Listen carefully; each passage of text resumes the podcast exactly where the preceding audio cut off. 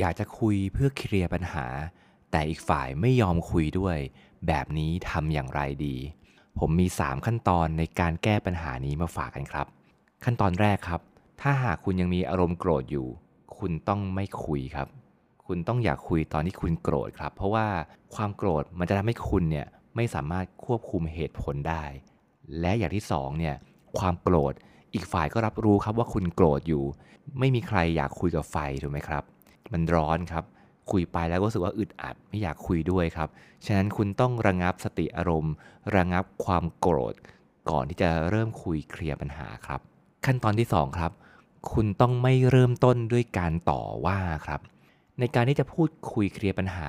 ถ้าคุณเปิดฉากด้วยการต่อว่าเขาอย่างเช่น เนี่ยฉันขอคุยกับคุณหน่อยนะ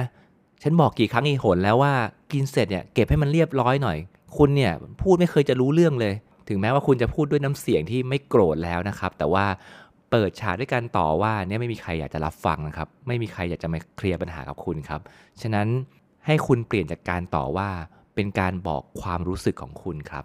ความรู้สึกของคุณที่มีต่อเหตุการณ์นั้นนะครับ ไม่ใช่ความรู้สึกที่มีต่อบุคคลนะครับ ว่าฉันน่ะเกลียดคุณฉันไม่ชอบคุณอันนี้ก็ไม่ใช่นะครับ ความรู้สึกต่อเหตุการณ์อย่างเช่นนะครับ อย่างเช่นคุณอยากจะบอกกับคู่รักของคุณว่าเนี่ยเวลาทานอาหารเสร็จแล้วเนี่ย ให้เก็บให้เรียบร้อยหน่อย แทนที่คุณจะต่อว่าแบบที่ผมยกตัวอย่างไปตอนแรกครับ เปลี่ยนเป็นบอกความรู้สึกครับ เช่น เนี่ยคุณฉันอยากจะขอคุยกับคุณหน่อยนะ ตอนนี้ฉันรู้สึกว่าอึดอัดแล้วก็ไม่สบายใจเลยที่คุณเนี่ยกินอาหารเสร็จแล้วไม่ไปเก็บ เพราะว่าการที่คุณกินอาหารแล้วไม่เก็บเนี่ย มันทำให้หนูหรือว่าแมลงสาบมันเข้ามาในบ้านของเราได้ หรือว่าคุณติดปัญหาอะไรในการเก็บจานพวกนี้หรือเปล่า เผื่อเราจะได้มาหาทางออกร่วมกัน อะไรแบบนี้เป็นต้นครับ ขั้นตอนที่ 3 ครับ ให้คุณตั้งเป้าหมายของการคุย เป็นการสร้างความเข้าใจกัน สร้างความรู้สึกดีให้กลับมาอีกครั้ง ไม่ใช่การระบายอารมณ์ออกมา ไม่ได้มีจุดมุ่งหมายอะไร หรือคุณคาดหวังว่าด่าด่าด่าเสร็จแล้วเนี่ยเขาจะดีขึ้นอะไรแบบนี้นะครับ แบบนี้ครับเป็นต้นเหตุของความขัดแย้ง การทำลายความสัมพันธ์ที่หมักหมมไปเรื่อยๆนะครับ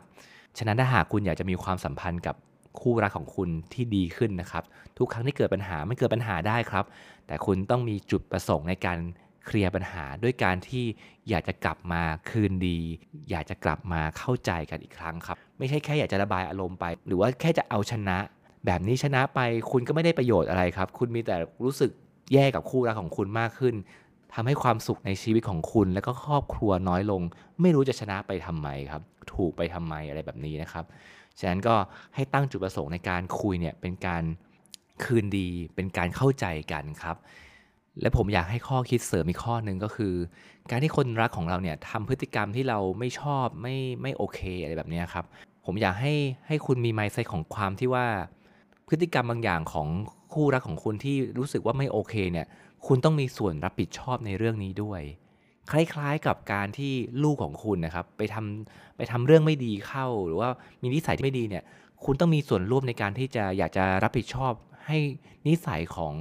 ลูกของเราเนี่ยดีขึ้นเราอยากจะเห็นลูกของเราเนี่ยเป็นคนที่ดีขึ้นนะฮะฉะนั้น คู่รักของคุณมันก็เหมือนกันครับ ถ้าหากเรื่องที่คุณไม่ค่อยพอใจเนี่ย เป็นเรื่องที่แบบมันไม่โอเคจริง ๆ แบบนี้ครับ เราต้องมีจุดประสงค์ที่แบบอยากจะช่วยให้เขาเนี่ยเป็นคนที่ดีขึ้น เป็นไม่ไม่ใช่แค่สามีที่ดีอย่างเดียวนะครับ เป็นคนที่ดีขึ้นด้วย เพื่อแบบเราอยากจะเห็นคนรักของเราเนี่ยเขาเก่งขึ้นดีขึ้นเยี่ยมขึ้นอะไรแบบนี้ฮะ การที่เราคุยเนี่ยเราอยากจะไปช่วยเขาไม่ใช่ว่า เห็นเขาไม่ดีแล้วก็ด่าด่าด่าแล้วเราก็ ปล่อยให้เขาไปการตัวเองอะไรแบบนี้ครับมันมันไม่ดีต่อความสัมพันธ์ครับการที่คนรักกันครอบครัวเราต้องช่วยเหลือกันนะฮะนะครับก็อยากจะฝากไว้ให้คิดถึงตรงนี้ด้วย อย่างที่ผมเคยบอกไว้ในคลิปของเรื่อง in love นะว่าถ้าหมดช่วงเวลา in love แล้วเนี่ยถ้าหากจะสร้างรักที่ดีครับ มันต้องสร้างจากความตั้งใจนะครับ มันไม่ใช่ว่าโหเราต้องแบบเข้ากันได้ลงล็อกพอดี ในช่วงแรกๆช่วงที่ in love เนี่ย ทุกอย่างมันลงเหมือนจะลงล็อกพอดี มันไม่มีอะไรผิดพลาดเลย แต่พอหมดช่วงเวลา in love แล้วเนี่ยเราจะเริ่มเห็นข้อบกพร่องของคู่รักของเราครับ นี่คือช่วงเวลาที่เราจะสร้างรักแท้ครับ เราอยากจะปรารถนาให้คนรักของเราหรือความรักของเราสองคนเนี่ยมันเติบโตขึ้นมันสวยงามขึ้น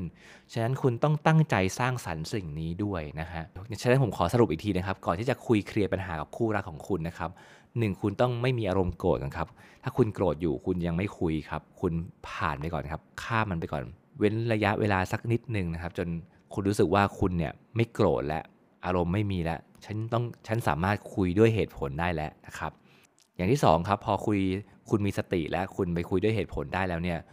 คุณต้องไม่เปิดฉากด้วยการต่อว่าเขานะฮะการต่อว่าการโจมตีนิสัยเนี่ยมันก็อยู่ในทฤษฎีหนึ่งที่เรื่องของม้าสี่ตัวที่เป็น เป็นตัวที่ทำลายความสัมพันธ์เนาะการโจมตีนิสัยไม่เกิดผลดีเลยครับ